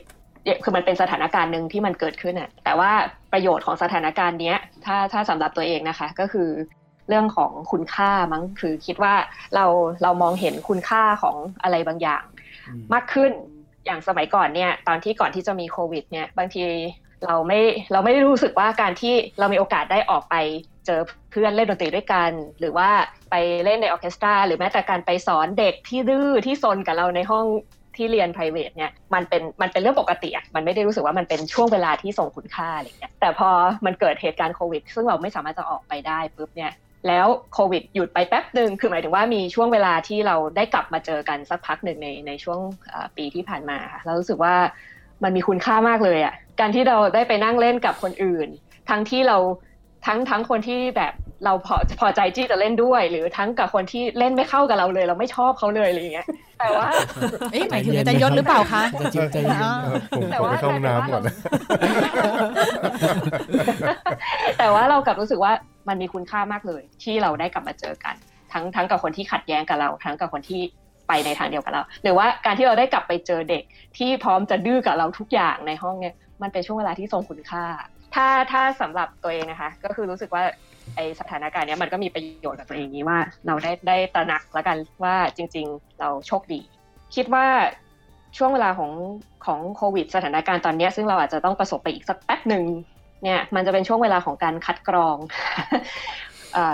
คัดกรองคนที่จะตัดสินใจว่าจะทำอาชีพเกี่ยวกับดนตรีหรือเปล่า มันจะคัดกรองด้วยบริบทต่างๆ มากมายทั้งความพร้อมแล้วก็แบบความรักกันจริงอะ่ะ อันนี้คือบางคนบางคนที่เขาจะอยู่ต่อไปเนี่ยเขาอาจจะไม่ได้มีความพร้อมก็ได้ อันนี้พูดถึงในการขึ้นมาทำอาชีพ แต่ว่าเขาจะเขาอาจจะรักจริงแล้วเขาไม่ทิ้ง เขาพร้อมจะตักตำไปกับมัน อยู่ไปด้วยวิธีการใด ๆ ก็ตาม อาจจะต้องพลิกไปทำอย่างอื่นบ้างเล็กน้อยเพื่อรอวันที่จะกลับมาทำงานด้านดนตรีอย่างเงี้ยค่ะแต่โดยส่วนตัวคิดคิดว่าเทคโนโลยีเนี่ยมันเข้ามาเป็นส่วนเสริมสำหรับสถานการณ์ตอนนี้แล้วมันก็มีข้อดีด้วยตรงที่ว่าตัวอย่างเช่นนะคะเรื่องการแชร์ความรู้โอเคเราจะบอกว่าการเรียนการสอนที่แบบต้องเปลี่ยนมาเป็นการสอนออนไลน์เนี่ยมันชดเชยไม่ได้ร้อยเปอร์เซ็นต์ อันนี้แน่นอน แต่ว่ามันมีอย่างเรื่องพิกโกโลแล้วกันนะคะ ก็คืออย่างสมัยก่อนเนี่ยคนไทยเนี่ยจะไม่มีโอกาสได้เรียนพิโกโลจริงจังส่วนใหญ่จะเป็นการแบบหยิบเครื่องมาฝึกเอง เพราะว่าพอดีมันจะต้องใช้หรือพี่อีบอกนอกอะไรเงี้ยแต่เราไม่มีองค์ความรู้เกี่ยวกับ วิธีระเบียบวิธีการเรียนการสอนพิโกโลที่เป็นเรื่องเป็นราวสักเท่าไหร่ในประเทศเราใช่ไหมแต่ว่าพอตอนช่วงโควิดที่ผ่านมาเนี่ยเขามีกลุ่มคนที่ปกติจัดงานอยู่ที่อิตาลีชื่อ International Piccolo Festival ซึ่งปกติเขาจัดงานก็คือว่าทุกคนก็ต้องบินไปสมัครไปบินไปเข้างานเขาที่พอโควิดปุ๊บอิตาลีนี่เต็มๆเลยเป็นที่แรกเลยหนักเลยเขาก็ เขาก็เปลี่ยนวิธีการเลยว่าพอเขาจัดไม่ได้แบบนั้นไม่ได้แน่นอนเนี่ยเขาก็เปลี่ยนเป็น masterclass ออนไลน์แล้วเขาก็ทำ masterclass โดยที่เชิญอาจารย์ piccolo ต่างๆ ในโลกนี้มาเหมือนกับ share session ของตัวเองฟรีกลายเป็นว่าจากที่เราอะจะรู้สึกมาตลอดในในฐานะนะคือว่าเอ้ยเราอยากรู้เรื่อง piccolo แบบเป็นเรื่องเป็นราวเราไม่รู้จะคือโอเคเราเรารู้ว่ามันมีหนังสือเล่มนั้นเล่มนี้ แต่เราไม่รู้จะเรียบเรียงความคิดชุดกระบวนการเรายังไงดีกลายว่าเราเข้าเป็นจ้างฟังอันนั้นอะมันมี guideline ให้เรา กลายกลายเป็นว่าความรู้เรื่อง piccolo มันไม่ใช่แดนสนธยาต่อไปแล้วอะอืมใครๆก็เข้าไปฟังได้แล้วก็ถ้าเข้าไปดู feedback ของงานอันนั้นเนี่ยนะคะ ก็มีคนจากทั่วโลกเลยเหมือนกับว่าเข้าไปดู มีคนจากทั่วโลกเลยที่เขาเคยรู้สึกว่า piccolo เป็นแดนสนธยาเหมือนกัน เขาก็ได้ไปค้นพบอาองค์ความรู้จากจากเหตุการณ์นั้นเพราะงั้นก็มีข้อดีในในส่วนนี้อยู่หรือว่าถ้าตัวเองมองว่าสิ่งที่จะทำได้ต่อไปในอนาคตสมมุติว่า การแชร์ความรู้ให้กับ กลุ่มคนที่สนใจจะเล่นฟลุตอย่างจริงจังในอ่าจังหวัดอื่นที่อาจจะไม่มีโอกาสมาเจอกันตัวตัวๆทุกอาทิตย์อะไรเงี้ย มันก็อาจจะพอช่วยได้ คือมันมีแง่บวกของเรื่องนี้อยู่ รู้สึกว่าแบบนั้น ส่วนแง่ลบแน่นอนเราก็คงรู้กันอยู่แล้วรู้กันอยู่เราค่ะเราก็เราก็รู้ซึ้งกันอยู่แล้วค่ะ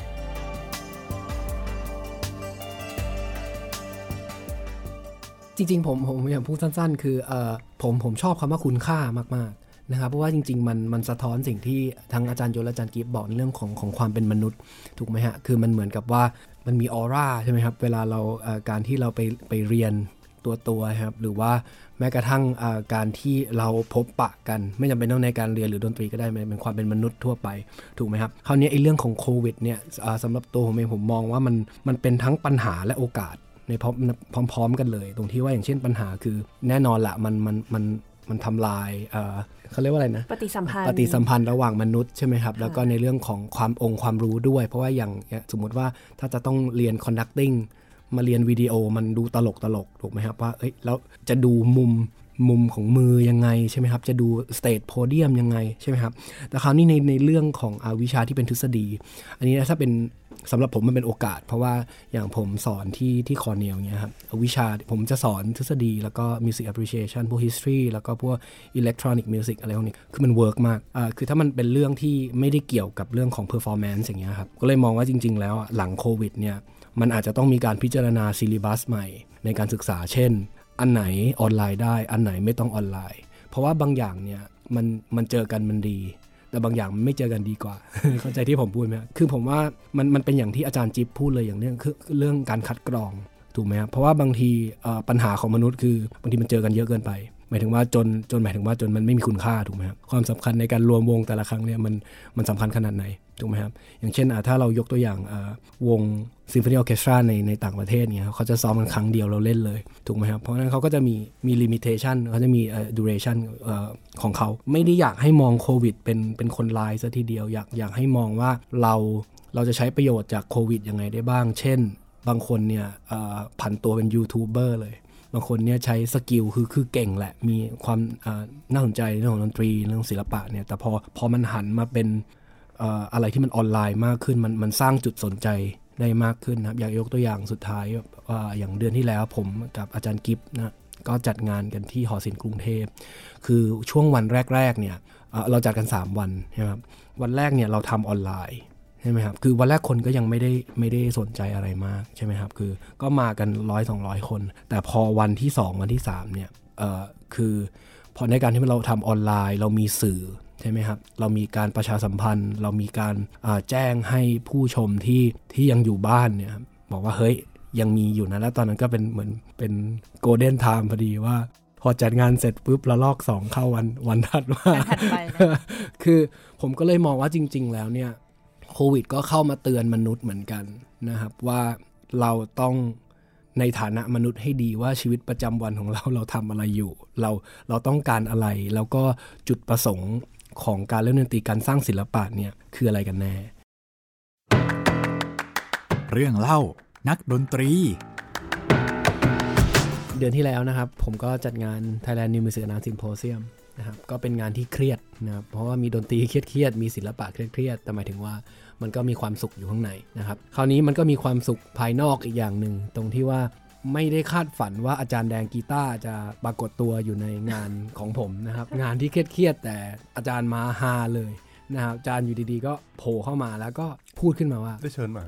โทรลองโทรไปโทรไปชวนครับลองโทรไปชวนอ่า Surprise เลขาเขา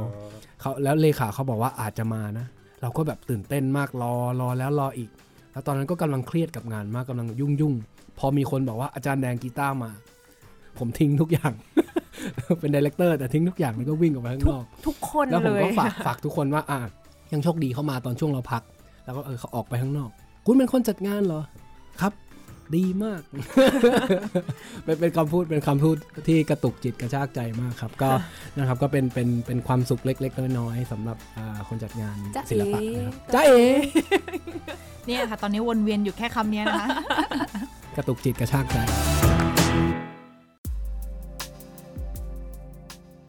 คำถามสุดท้ายของวันนี้ของตอนนี้แน่นอนว่าเดี๋ยวเรายังอยู่กันต่อในตอนที่ 100 นะคะคำถามเลยอันนี้คิดว่าสำคัญมากๆสำหรับประเทศไทย แน่นอนว่าทั้ง 4 ท่านได้พูดถึงมา แล้วในเรื่องของการสร้างฐานผู้ฟังนะคะว่า ณตอนนี้เนี่ยถ้าเกิดว่าเราจะสร้างฐานผู้ฟังทั้งหน้าใหม่ แล้วก็สร้างให้เกิดให้เขาเป็นขาประจำด้วยเนี่ยทำอย่างไรดีคะที่จะทำให้คนเหล่านี้หันมา สนใจดนตรีคลาสสิกมากขึ้น แล้วก็คิดว่าน่าจะต้องพัฒนาหรือว่าแก้ไขตรงจุดไหน พอจะมีกลยุทธ์อะไรบ้างไหมคะ ใครก่อนดี หรือเราย้อนกลับดีไหมให้อาจารย์หลุยตอบอาจารย์หลุยคนแรกเลยเอากลยุทธ์ก่อนละครับ ผมเป็นคนชอบจดเวลาฟังอะไรผมจะจดก่อน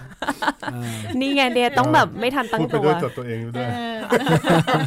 อ่าถ้าคำถามในเรื่องของอาการสร้างฐานผู้ฟัง คือผมมองว่ามันมันทำได้จากสองฝั่ง ฝั่งที่เป็นตัวเราเอง กับฝั่งที่เป็นภาครัฐ อย่างเช่นการสร้างฐานผู้ฟังเนี่ยผมผมมองว่าเราอาจจะต้องเราอาจจะต้องศึกษาดนตรีคลาสสิกใหม่นะครับในในมุมมองที่ว่าเราเราอย่าไปศึกษาตามหนังสือ หมายถึงว่าเราอาจจะต้องศึกษาว่าดนตรีคลาสสิกเนี่ยมันเอามาทำอะไรได้บ้าง เข้าใจที่ผมพูดใช่ไหมครับคือหมายถึงว่าเราอย่าไปคือผมว่าอินโฟ a t ชันบางอย่าง เช่นโมซาร์ทเกิดเมื่อไหร่อ่อ ในช่วงนี้เป็นช่วงที่ชีวิตเป็นอย่างนั้นผมผมว่าตรงนั้นนะมันมันไม่ใช่ประเด็น เพราะว่าเพราะว่าคนฟังเขาอยากมาฟังดนตรีถูกไหมครับเขามาฟังประสบการณ์ทางเสียง แล้วก็ทางภาพ เช่นเห็นวงใหญ่ ๆ เล่นเพลงใหญ่ ๆ อะไรอย่างงี้ใช่ไหมครับหรือว่าวงเล็ก ๆ แต่เล่นเพลงเสียงที่แบบโอ้โหสุดยอดไปเลยเพราะผมอาจจะต้องมองว่าเราอาจต้องต้องต้องวิเคราะห์เชิงพิพากมากกว่านี้ว่าเฮ้ยทำไมต้องเป็นสมมติทำไมคีย์ F ต้องเริ่มด้วยคีย์ F อย่างเงี้ยครับแล้วไอ เพลงในคีย์ F major เนี่ยครับมันจะมันจะ impact กับคนยังไง อาจจะต้องทำงานกับคนที่เป็นดนตรีวิทยามากขึ้น แบบว่าเออการที่วงหนึ่งวงเนี่ย เราจะสร้างเสียงคือให้มันเป็นเชิงวิชาการแล้วแล้วแล้วแล้วสื่อถึงคนดูได้มากขึ้น อันนี้คือหนึ่งทีม ถูกไหมฮะ ก็คือไปพัฒนาเลย ด้านดนตรีไปเลย นะครับอีกหนึ่งทีมคือต้องต้องไปทำเรื่องเงิน หมายถึงว่าจะต้องไปดีลกับกระทรวงอะไรก็ได้หรือว่า คือต้องสร้าง Marketing Plan เพราะว่าอย่างเช่นสมมุตินะครับ คืออย่างที่ผมบุกบอกในตอนต้นคือเศรษฐกิจเนี่ยมันสอดคล้องกับดนตรีมากๆ ตรงที่ว่า คือถ้าถ้าคนฟังเนี่ยเขาไม่มันไม่มีความจำเป็นต้องฟังดนตรีคลาสสิกเขาจะมาฟังทำไมถูกไหมครับสมมติว่าถ้าผมไปฟัง วงออเคสตราหนึ่งในประเทศไทยใช่ไหมครับแล้วผมต้องจ่ายเงิน 300 บาทสมมตินะครับ300 บาทเนี่ยสำหรับมันคือแรงงานขั้นต่ำแล้วถูกไหมครับต่อวัน แล้วคือบางคนอาจจะคิดว่า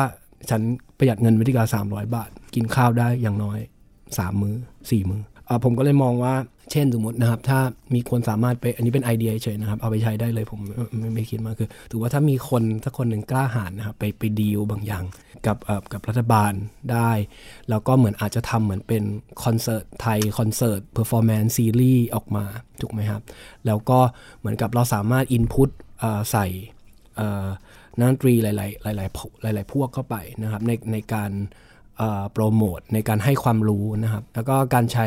เอ่อสื่อออนไลน์เนี่ยมันก็จะเป็นประโยชน์มาก อย่างเช่นแบบทำ MV ใช่ไหมครับ เราจะสังเกตแบบว่าขอโทษนะครับ MV ลูกทุ่งเนี่ยคือมันเข้าถึงคนมากๆถ้าถ้าสังเกตใน YouTube มันยอดวิวมันสูงมาก เพราะว่าเพลงลูกทุ่งมันมันเป็น c u เจอร์ของคนคนหมู่มากในประเทศจริง ๆ ถูกไหมครับ คราวนี้มันเลยเห็นได้ชัดว่าเราไม่สามารถทำดนตรีคลาสสิกให้ ให้ได้ในระดับนั้น เพราะว่ามันยังไม่ใช่ c u เจอร์ของคนไทย ถูกไหมมันยังไม่ใช่วัฒนธรรมจริงๆของเราไม่รู้จะไปฟังทำไมใช่ไหมครับคือมันมีแต่ว่าฟังกันเองชอบกันเองถูกไหมครับคราวนี้มันก็กลายเป็นว่า คือถ้าจะปรับโครงสร้างก็คือต้องต้องกลับย้อนไปกับทีมที่หนึ่งว่าให้ทีมที่หนึ่งเนี่ยไปทำคอนเทนต์มาถูกไหมครับว่าบางทีผมว่าเพลงบางเพลงมันไม่จาเป็นต้องเล่นก็ได้ หรือว่าเพลงบางเพลงอาจจะไม่ต้องเล่นแบบที่เขาเล่นก็ได้เข้าใจที่ผมพูดครับสมมติว่าถ้าเราสามารถ ถ้าสมมติว่าคลาสสิกคลาสสิกจ๋าเลยเราอาจจะสามารถเอาเอาเพลงคลาสสิกบางเพลงเนี่ยมาเขียนใหม่ก็ได้ หรือว่ามามาปรับรูปแบบใหม่ คือจริง ๆ มันมีไอเดียหนึ่งที่อาจารย์จิ๊บพูดว่ามีการสอดแทรกวัฒนธรรมไทย อันนั้นก็เป็นไปได้ แต่แต่ต้องต้อง research ก่อนนะครับว่าว่าไอไอไอเดียนั้นมันเข้ากับประสบการณ์ทางเสียงของวงในแต่ละชนิดหรือเปล่าอะไรเงี้ยอันอันนี้ก็อาจจะเป็นเป็นมุมมองของผมในเรื่องของว่า ทำงานคนเดียวไม่ได้ต้องทำเป็นทีมทีมหนึ่งดูเรื่องคอนเทนต์ถูกไหมครับ ทีมหนึ่งดูเรื่องของเศรษฐกิจ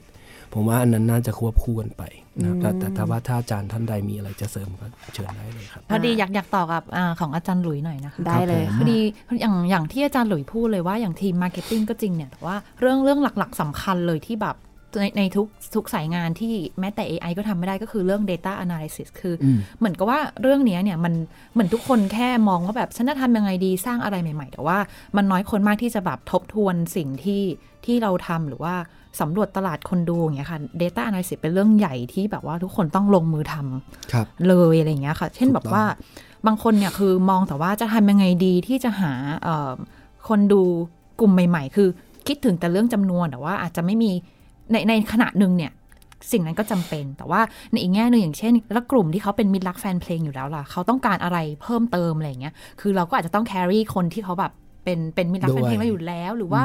นักเรียนดนตรีไหมอะไรเงี้ย คืออาจจะไม่ใช่แค่มองว่าเราจะต้องแบบการจำนวนอย่างเดียว แต่ว่าเราอาจจะต้องการนักเออเขาเรียกคนดูที่ยั่งยืนขึ้นอะไรเงี้ยค่ะ มันอาจจะไม่ใช่แค่จำนวนแล้วก็ได้อะไรเงี้ย ก็เลยต่อยอดไปอีกเช่นว่า เราจะทำยังไงให้ให้ลดช่องว่างของคนดู เช่นถ้าเกิดเรา analyze ไปแบบภาพกว้างๆเนี่ย โดยคนส่วนมากเขาก็ยังมองว่าดนตรีคลาสสิกมันเป็นอะไรที่แบบ ต้องปีนบันไดไปฟังอยู่ดี แม้ว่ามันจะเริ่ม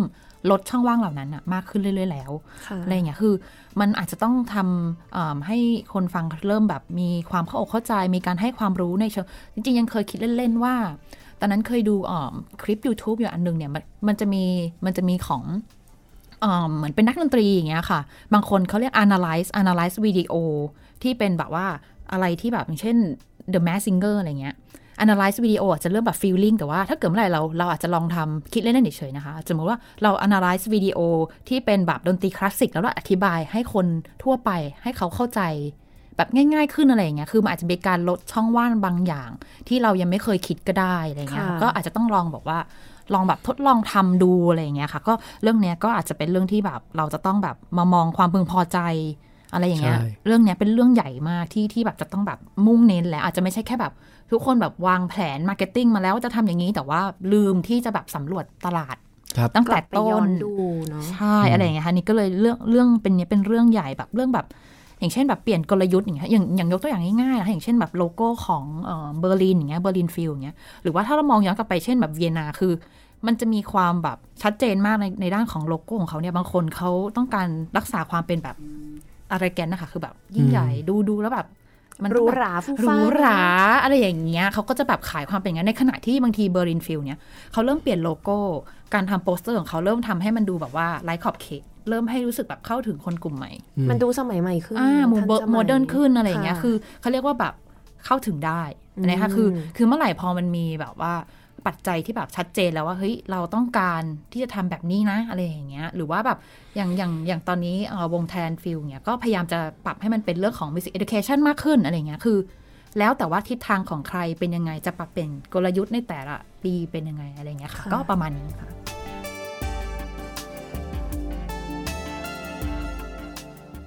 รู้สึกว่ากลุ่มอาชีพกลุ่มคนทำงานนะคะ ที่มีความเข้าใจเรื่องการสร้างฐานผู้ฟัง หรือสร้างสร้างฐานคนดูมาก ๆ เลย เป็นงานของเขาเลยคือกลุ่มคนที่ทำงานในสาขานิเทศศาสตร์ mass communication เขาเขาจะเข้าใจเรื่องเหล่านี้ดีมากๆสำหรับกลุ่มคนที่ทำงานด้านดนตรีแล้วกัน สรุปเป็นสามคำง่ายๆ แล้วกันสำหรับแนวทางที่เราคิดว่ามันจำเป็นจะต้องจะต้องเป็นไปนะคะ ก็คือ คิดว่าหลังจากนี้คนทำงานด้านดนตรีเนี่ยควรจะต้องมีความเปิดกว้าง แล้วก็ร่วมมือแล้วก็เรียบง่าย เปิดกว้างเช่น ถ้าเรายอมรับได้ไหมว่า ในการทำงานดนตรีเนี่ยเราไม่สามารถจะสร้างฐานผู้ฟังได้แล้วเราต้องการความช่วยเหลือจากกลุ่มคนที่เขาทำงานด้านนิเทศศาสตร์เข้ามาอะไรเงี้ยเพื่อที่เพื่อที่จะมาช่วยสร้างฐานคนฟังให้กับดนตรีเป็นต้น ร่วมมือกันเนี่ย มันอาจจะเป็นการร่วมมือระหว่าง สาขาสาขาวิชาคล้าย ๆ ว่าโอเคหนึ่งอาจจะเป็นดนตรีร่วมกับนิเทศศาสตร์ หรือว่าในโปรเจกต์ต่างๆ ที่เราเห็นในช่วงหนึ่งปีที่ผ่านมาแล้ว แล้วเรารู้สึกว่ามันก็ work นะ อย่างเช่น มันจะมีโปรเจกต์อันหนึ่งที่อันนี้เข้าใจว่าอาจจะมีภาครัฐให้การสนับสนุนด้วยคือการให้แต่งเพลงประกอบนิทาน โดยที่ให้กลุ่มนักดนตรีรุ่นใหม่เนี่ยแต่งแต่งเพลงขึ้นมาเอง โดยมีนิทานมาให้ แล้วก็มีการทำกราฟิกนิดหน่อยอะไรเข้าไป แล้วก็กลุ่ม นักดนตรีเนี่ยเขาก็ได้คิดใช้ความคิดเกี่ยวกับกับดนตรี ซึ่งโอเค เราไม่ต้อง define ว่าเป็นดนตรีคลาสสิกหรือไม่แล้วกันเรียกว่าดนตรีนะกับกับเสียงกับ element ต่างๆ ที่เขารู้จักเนี่ยทำไงให้มันเหมาะกับนิทานเรื่องนั้น แล้วก็มีคนส่งเข้าไปกับประกวดกันก็มีคนที่ชนะอะไรโปรเจกต์ดีมากเลย ทีนี้อันนี้พอทำเสร็จออกมาแล้ว เป็นโปรเจกต์ที่มีคุณค่ามาก เราจะสามารถเผยแพร่ออกไปเผยแพร่ไอ้ตัว result ของมันเนี่ยออกไปให้กับเด็ก ในประเทศนี้ได้ยังไง ให้เขาได้ฟังได้เห็นได้ยังไงอะไรเงี้ยก็ก็ต้องไปอาศัยกลุ่ม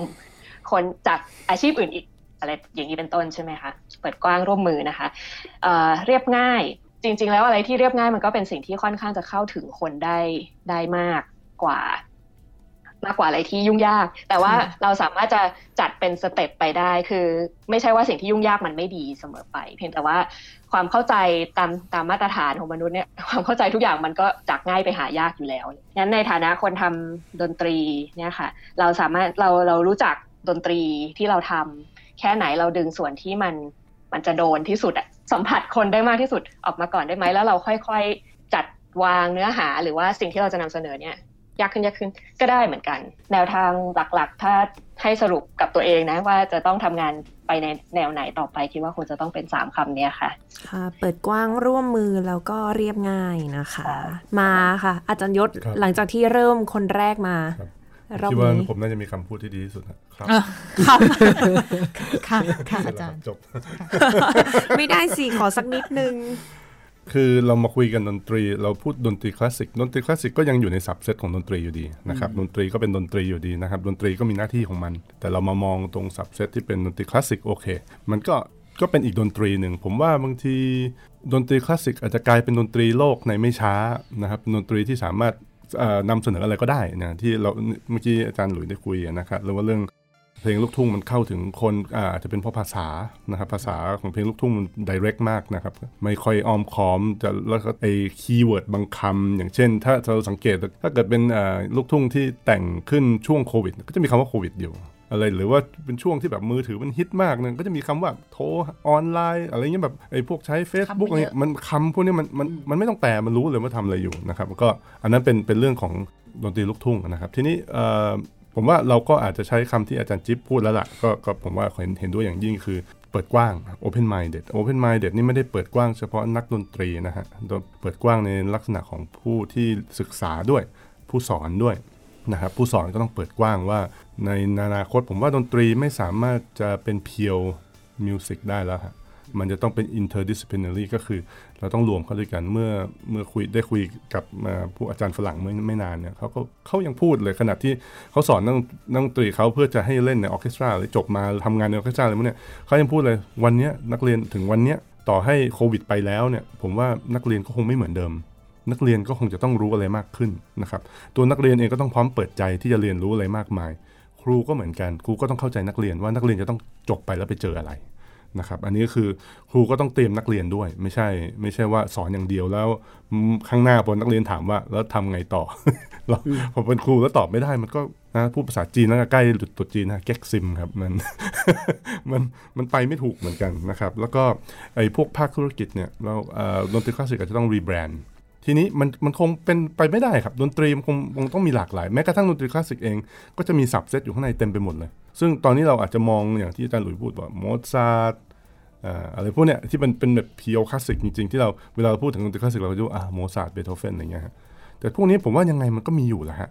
มันเป็น art ที่มันมันมีความคลาสสิกมันเหมือนเราซื้อรถออสตินนะครับซื้อวันนี้อีก 10 ปีมันก็ยังสวยอะครับนะฮะมันไม่ใช่งานนะงานสมมติเบโธเฟนแต่งเพลงมาร้อยเพลง มันไม่ใช่ทุกคนจะเล่นเพลงทั้งร้อยเพลงเขาเสมอไหร่แต่ก็จะมีบางเพลงที่ยังอยู่ แล้วจะอยู่ในบริบทไหนก็ไม่รู้นะครับ แต่ว่าอันเนี้ยผมคิดว่าเราโจทย์ที่มันยากยากต่อไปของนักดนตรีก็คือว่าเขาจะจะแอบสอบไอ้พวกจะซึมซับนะแล้วก็รู้จักผู้ฟังเขาได้มากเท่าไหร่อาจารย์กิฟก็พูดมาแล้วเรื่องของการ data analysis อะไรพวกเนี้ยจริงๆก็จริง ๆก็คือส่วนหนึ่งเราก็ต้องเรียนให้เป็นตัวของตัวเรา แต่ความเป็นตัวของตัวเราเนี่ยอย่างอย่างผมผมมองว่าดนตรีมันมีหลายภาคส่วนเนาะมันมีทั้งพวกอย่างอย่างผมมองอย่างอาจารย์หลุยเนี่ยจะเป็น artistic นะครับคือจะเป็นคนที่ว่าคือมันมันเป็นไม่ได้ที่ว่าดนตรีคลาสคือมันเป็นศิลปะครับมันต้องเกิดสิ่งใหม่ไอการที่มันไม่เกิดสิ่งใหม่นั่นมันคือความล้าหลัง แต่ว่าไอสิ่งที่มันมีอยู่แล้วเราต้องปรับเปลี่ยน เราต้องเปิดกว้าง เราต้องพร้อมที่จะปรับรูปแบบนะครับ แล้วดนตรี ผมว่าเราเราไปโทษคนฟังว่าคนฟังบอกว่า ดนตรีคลาสสิกนะมันปีนกระไดฟัง คนเล่นก็ก็ปีนกระไดเหมือนกันครับคนเล่นก็ไม่ยอมลงมาเหมือนกันครับคนเล่นก็ยืนอยู่บนกระไดแล้วก็มองลงมาเออขึ้นมาดีขึ้นมาดีอะไรเงี้ยมันต้องสองฝั่งเนาะแล้วก็ด้านธุรกิจเนี่ยดนตรีจะอยู่ได้ง่ายนิดเดียวครับ ดนตรีเป็นของแพงอยู่แล้วครับ แต่ว่าถูกก็ก็ถูกได้เหมือนกัน แต่ว่าดนตรีใช้เงิน ดนตรีอยู่ได้ก็ sustainability ครับ มีเงินก็อยู่ได้ แต่ว่าเราอยากได้เงิน เราก็ต้องรู้ว่าคนเขายอมจ่ายเงินยังไง แล้วสิ่งที่เราทำจะจะหาเงินได้อย่างไร ผมว่าดูไปแล้วเนี่ยอาจจะต้องทำทุกอย่างด้วยความเข้าใจ แล้วก็ยืดหยุ่นเปิดเปิดกว้างนะครับ แล้วก็อาจจะต้องนักดนตรีอาจจะต้องคิดถึงเรื่องเงินเงินทองทองให้มากขึ้น เพราะว่าไม่งั้นเราก็จะมาถามกันอยู่ทุกวันเนี่ยครับเออจะจบไปทํำยังไงอ่ามันก็ต้องคิดก่อนครับก่อนเข้ามาคือคือดนตรีอย่างนั้นที่ผมบอกครับครูผมเนี่ยตอนผมเข้าไปเรียนที่อเมริกาเนี่ยเขาโอเคเขาไม่ได้ เขาบอกเลยบอกว่าไม่ใช่ร้อยสิบคนที่มาเรียนไม่ใช่สิบคนนะจะได้ทำงานดนตรีนะครับ แต่คุณจะได้อะไรจากดนตรีอีกเยอะ เพราะฉะนั้นผมฝากไว้อีกนิดนึงแล้วกันว่า จริง ๆ ดนตรีก็ก็จะเป็นยาสารพัดโลกถ้าคุณรู้จักใช้มันนะครับ แต่ว่าอยู่ในภาคส่วนไหนก็ใช้ให้ถูก ค่ะ เป็นการตอบคำถามนะคะของแต่ละท่าน ก็คิดว่าท่านผู้ฟังเองก็น่าจะได้รับอะไรไปไม่มากก็น้อย แต่แน่นอนว่า ตอนหน้าจะยังอยู่กับทั้ง 4 ท่านอยู่นะคะ แล้วก็คำถามเนี่ยก็จะยกระดับความเข้มข้นขึ้นแน่นอน ก็ยังไงเดี๋ยวติดตามกันได้ในสัปดาห์ถัดไปนะคะ EP ที่ 100 ก็วันนี้ก็ขอขอบคุณทุกๆทท่านมากนะคะ ยังอยู่กันต่อ ค่ะท่านผู้ฟังคะสำหรับวันนี้เวลาก็หมดลงแล้ว ดิฉันมุกนัฐาคนกระจร และแขกรับเชิญทั้ง 4 ท่านขอลาไปก่อน สวัสดีค่ะ